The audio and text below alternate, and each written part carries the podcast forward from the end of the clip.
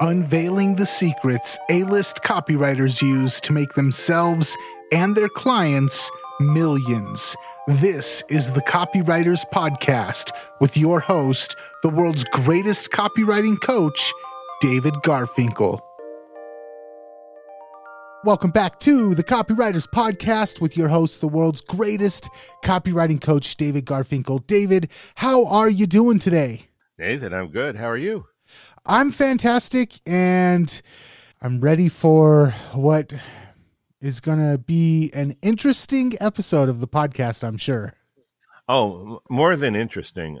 Actually, we're going to get scientific. You know, we don't usually give out formulas on this show, but today I'm going to start with one. Are you ready? Yeah. Empathy equals $80 million. Hmm. Mm. I got that. I actually created it from looking at the work of our guest today, Emily McGuire. She's a big time specialist in email marketing, and her email campaigns have earned clients over 80 million in revenue. The reason I put empathy in that formula is Emily says her guiding principle is leading with empathy, figuring out where your prospects and repeat customers are in their buying cycle or customer journey, and then re engaging them as they start to cool off. So, in her business, Flourish and Grit, Flourish and Grit, that's what it's called. Emily has worked with consumer brands, health and wellness businesses, and software as a service companies in the tech space. So, a lot of different types of businesses. But her most famous client is probably Adam and Eve, the adult toy store. And she used her empathy approach to increase their profits by 36% just with email campaigns. So before we get into Emily's wisdom and practical advice, I'd like you to increase your own business excellence by heeding the following. Copy is powerful. You're responsible for how you use what you hear in this podcast. And most of the time, common sense is all you need. But if you make extreme claims and or if you're writing copy for offers in highly regulated industries like health and finance and business opportunity, you may want to get a legal review after you write and before you start using your copy. My larger clients do this all the time. Emily, welcome and, and thanks for being here. Really glad you can join us.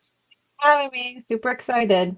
Well, I'm just betting you polarize audiences and maybe you get some clients to go, when you tell them that if they want to sell more with their emails, they should stop pitching and including a buy button so often. So, first, do I have that right? And secondly, if I do, or even if I don't, why do you say that? Well, getting my clients to say, hmm, is a really a, a real win, I think, um, just because making them think about copy and messaging and campaigns in a totally different way. But I would say that, you know, buy now buttons, um, they have a place, right? But not in every single email. And what I've found is that you know, I find folks are on the two ends of the spectrum with email marketing or marketing in general, I think. And that's, you know, they're really afraid to either only ask, you know, making those sales pitches. They don't want to do that. So they tend to veer on the side of extra caution and only serve content that doesn't really um, give people a clear call to action. Or you have people on the opposite end of the spectrum who are only asking you to buy. And they're, yeah, buy, buy, buy. And they're scared of uh, serving content because they've come to rely on those sales emails to generate the revenue they they again are betting on right? They need right. to pay the bills and all the things. Yeah. And i've worked in both of those places right? I've worked for companies in both of those places. And what i've found is the people who are always pitching always sending sales emails they make a lot of money. They make a ton of money. But on the back end, those businesses tend to hemorrhage contacts at a much higher rate than people who do their copy and messaging from a more blended approach, which is serving that content, serving really empathetic messaging in their campaigns, and asking whether or not that is whatever the goal is for that campaign, right? So for from my perspective and my experience, I've seen that blended approach work so much better with retaining contacts, right? And uh, retaining customers as well. And the the revenue might not match up to those buy now people, but the profit looks a lot better. Yeah, I mean, one thing that occurs to me is so many people doing email marketing are very much in the here and now, not in a good way. And so they're saying, how much money did we bring in today? How much, you know, how much did we bring in today? But the strategists, the people, and I, I think part of you is a strategist, although I know you are an implementer. The strategists step back and say, well, if you really look at things long term, about 80% of the business from any one customer comes from the second purchase, the third purchase, the fourth purchase, the fifth purchase, the sixth purchase. And so if you're going to lose those people because you're going bam, bam, bam, bam, bam, not so good for the the profit picture, like you said.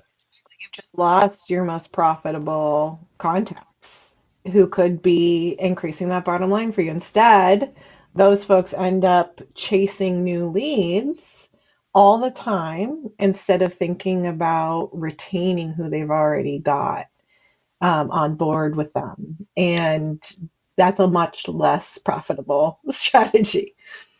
Yeah, um, I know too many companies like that. Some of them pretty up close and personal. They know who they are, but I'm not going to embarrass them here. Maybe in a private conversation. Let, let let's walk through some examples of how you've helped companies improve sales and strengthen their communities. You up for that? To, to give us some specifics. Absolutely. Absolutely. Yeah. So I work in, so, you know, like you mentioned already in my intro, I work in e-commerce and in tech and SaaS. And those, and as you probably know, those two business types have very different sales cycles, right? One can be minutes, the others could be years. Yeah. And so I've I've got a um, an example from a client who they're uh, B2B. They are a video management so, uh, platform and at the at the beginning of COVID, video exploded. I mean, it's it was already a big deal as it was, but now people needed it, not just wanted it. And so I took their approach from sending very short emails that were primarily the call to action was contact a sales rep to how do we keep people engaged on the list and make sure that when they are ready to talk to a salesperson, they know exactly how to do that. So, one example I have again from this company, and it, it's targeted toward higher education institutions. Mm-hmm. And so, I'll just give you a couple a little bit from it. So here we go. Your campus classroom paradigm has changed at record speed. You probably went from using a little bit of video to depending it on it full time this school year. Now that your hand is not reeling, now that your head is not reeling from making 1 million decisions about online learning, it's time to start preparing for your regularly scheduled classroom experience. Or is it? Returning to an in person classroom may not be in your near future. And what if you find, as you adjust to hybrid learning, that some of your students and faculty prefer it? There's no better time for a long term plan for hybrid learning than right now.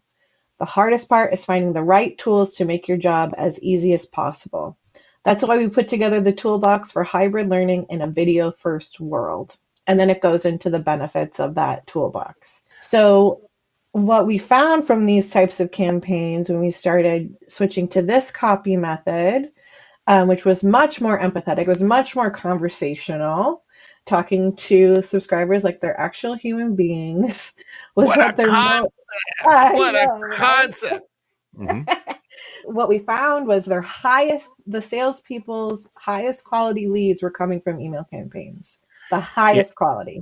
Yeah, and something I don't know if you did it on purpose or intuitively, but there was a phrase in there that I just loved. You said when you get back to your regularly scheduled classroom learning.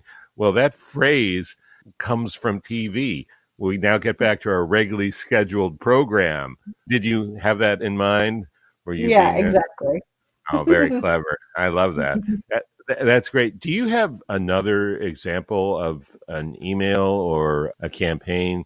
Because you know what? I understand this. I realize you're not asking for the sale, but you're pretty much creating the relationship. Not only exactly. that, you're positioning your client, the vendor, as someone who really knows what's going on, someone who cares. And that's a person, when I'm in trouble, I don't want to call someone who says, You want red or blue? I want someone who is going to take care of me and is, is not going to push me so hard and is going to try and find out what I need. I don't think I'm that unusual in that way. Do you? Yeah. I mean, if you're asking for help, you're not going to ask somebody who you think uh, whose primary driver and motivator is to make a sale because you're asking for help. You're not asking somebody to take your money right now. you know, right, right. Um, if you're yeah. if if you're asking to buy something, then you'd probably like to find a salesman. If you're asking for help, you'd like someone who has a slightly broader range of skills. I don't know. All right. Well, who understands the landscape you're dealing? You know. Yeah, yeah. All right. So give us another example. That's great. Yeah, so this one is from um, an e-commerce client I had. They are um, they're known for their snark and their really witty gifts that they offer. So I wanted to pull this one because we're, you know, at the time of this recording, we're about a week away from Christmas. Right. And so here was one of their holiday campaigns that we put together um, called the Cozy AF Holiday because your couch is now your social life. So, uh, so I'll just read the the intro to you. It, the emails always started with a brief little letter from the owner of the business because she, you know, she's known for her snark. Yeah. And and then we launch into the products that we offer. So or that we're promoting. Okay, give me all of the holly jolly Yuletide deck the halls goodness. There's nothing quite as cheerful as twinkly lights and Mariah Carey singing All I Want for Christmas Is You over and over again. And let's face it, we're in for a long winter, so finding the silver lining to staying aside is what we all need. I don't know about you, but my social agenda for the winter includes lots of hanging out with the cats, the cast of Schitt's Creek on my couch. That means hot bevies, cozy blankets, and a brightly lit Christmas tree in the corner. That's how we're celebrating the holidays over here, cozy, comfy, and ready to spread some cheer with a few holiday gifts. Get some inspiration with some of our favorite cozy gifts. And then we go through um, a ton of, well, not a ton, but a selection of their coziest gifts. Yeah, that's that that that's terrific. Uh, first of all, I love the snark in, you know, cozy AF on on on your couch, and secondly, I'm assuming that most of her customers are women. Yes. Yep.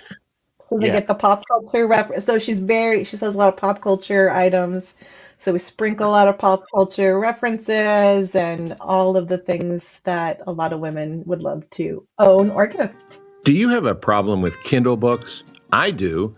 Sometimes I really just want to hold a book in my hand so I can turn the pages and highlight stuff and make notes. That's one reason I recently released the print version of my book, Breakthrough Copywriting. And listen to this on Facebook, I've gotten pictures posted from around the world, pictures of people holding their printed copy of Breakthrough Copywriting in their hands, including one from an A list screenwriter and marketer in LA's famous Topanga Canyon. He was reading the book in his hot tub. Breakthrough Copywriting is a great book for you whether you are a beginner or an A-lister yourself or anywhere in between. It costs a tiny, tiny fraction of my $5,000 a head seminar that the book is based on. So check out Breakthrough Copywriting on Amazon.com. Now, back to the show. That reminds me of a much more interesting version of what I read in People magazine every week. But also, we have a lot of male copywriters on uh, listening to this and sometimes they say, you know, how do you write to women or how do women talk? Well, that was a really good example.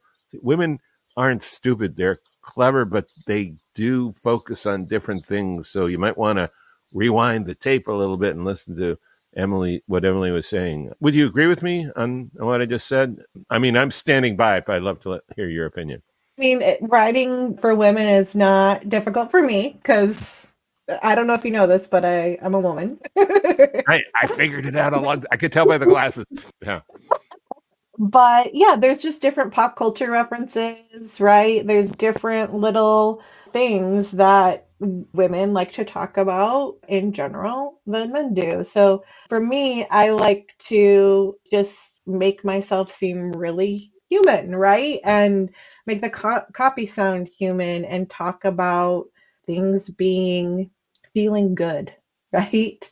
Feeling really good. And how do we do that? Uh, especially over COVID. And that was a lot of the copy I wrote for this particular client was about, uh, in particular, how moms were handling the pandemic and all of the things that we can do to celebrate moms and nurses and teachers through gifting.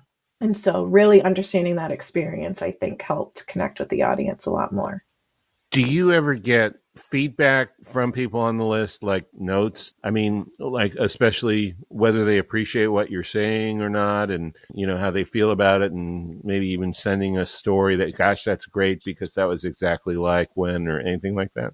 Exactly. Yep. We get a lot of we got a lot of feedback from those campaigns where it was like basically like thank you, you get me. uh, you get what's going on. And uh, particularly, you know, when we synced those campaigns up across social media, a lot of the comments were the same. Now, I'm assuming if you're writing for software as a service tech clients, some of those are men, and some of the some of those are have men as customers.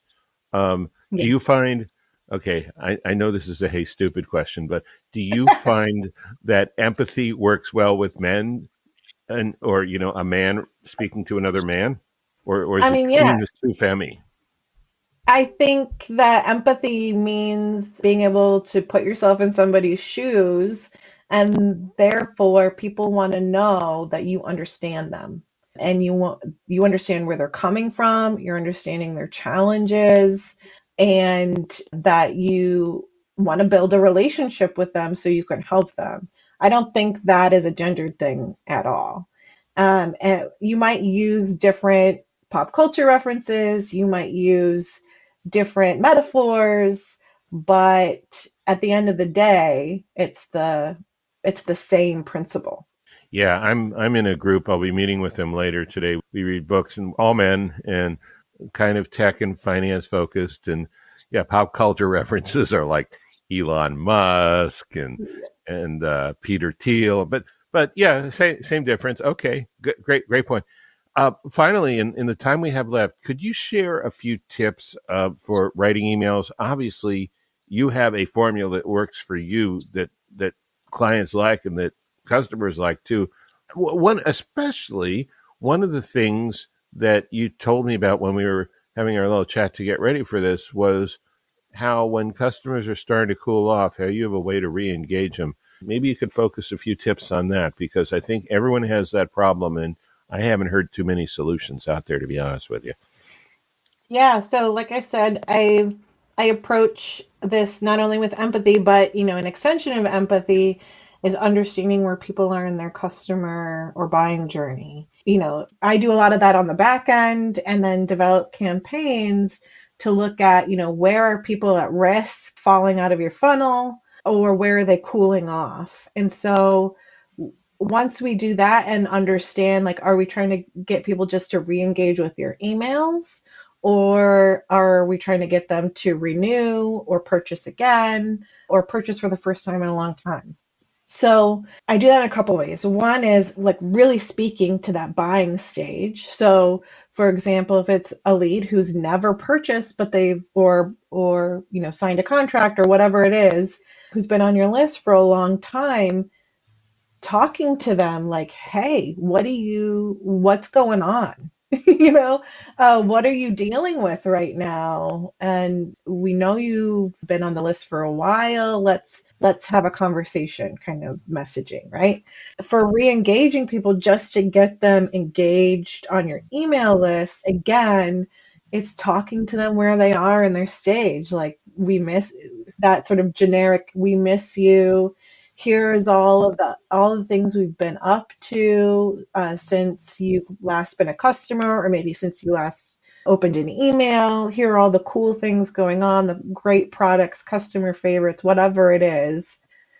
And then also thinking about gamifying your emails. There's a lot of options out there to get people to to turn an email into a game, right? There's a lot of technical tools out there to do that. So thinking about it in terms of of gaming, like um, you can do those spin the wheels or um, have a little maze that people go through, just something for engagement for engagement's sake. And I think that we don't think about that all the time, especially when people are hyper focused on the revenue right now instead of thinking about the long game and making sure your list is engaged and interested in getting your emails so when they are ready they will purchase.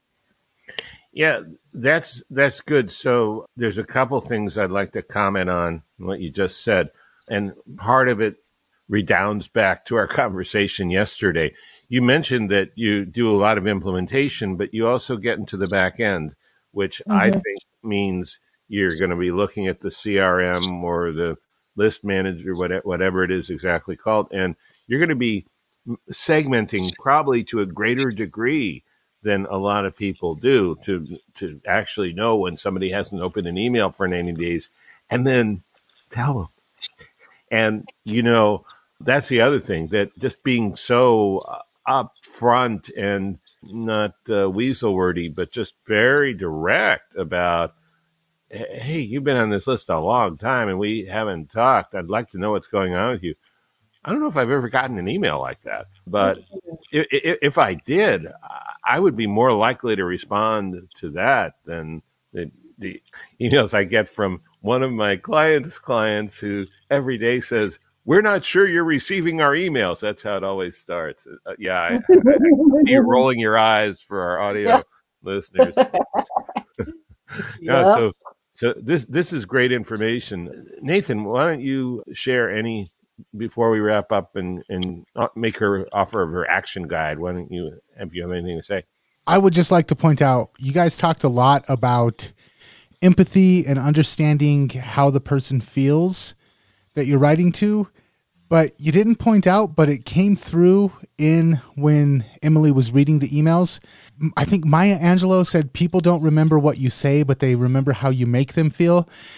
There's a very deliberate, not just understanding how the reader feels, but understanding how you want them to feel. That I think kind of went unspoken throughout today's episode. But if you go back and re listen to it and re listen to these emails, there's a very deliberate this is how I want you to feel as you're reading this email. And I think that that is so important.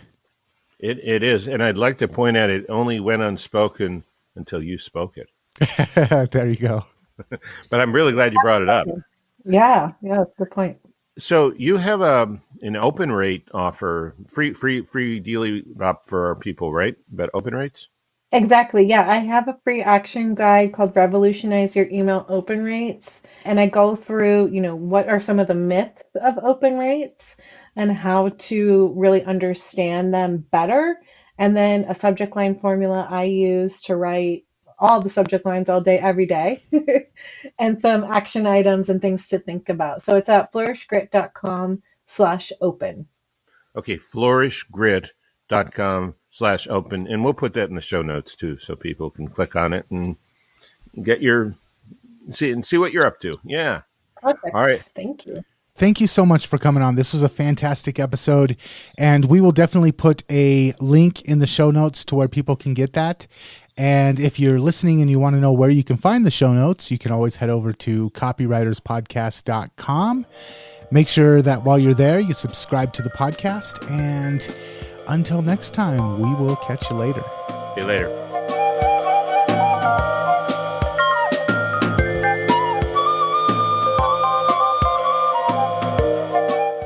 Hey, did you enjoy today's show? Want to help get it into the ears of more listeners? Be sure to subscribe, rate, and review on your favorite podcast app. This is the Copy and Funnels Podcast Network.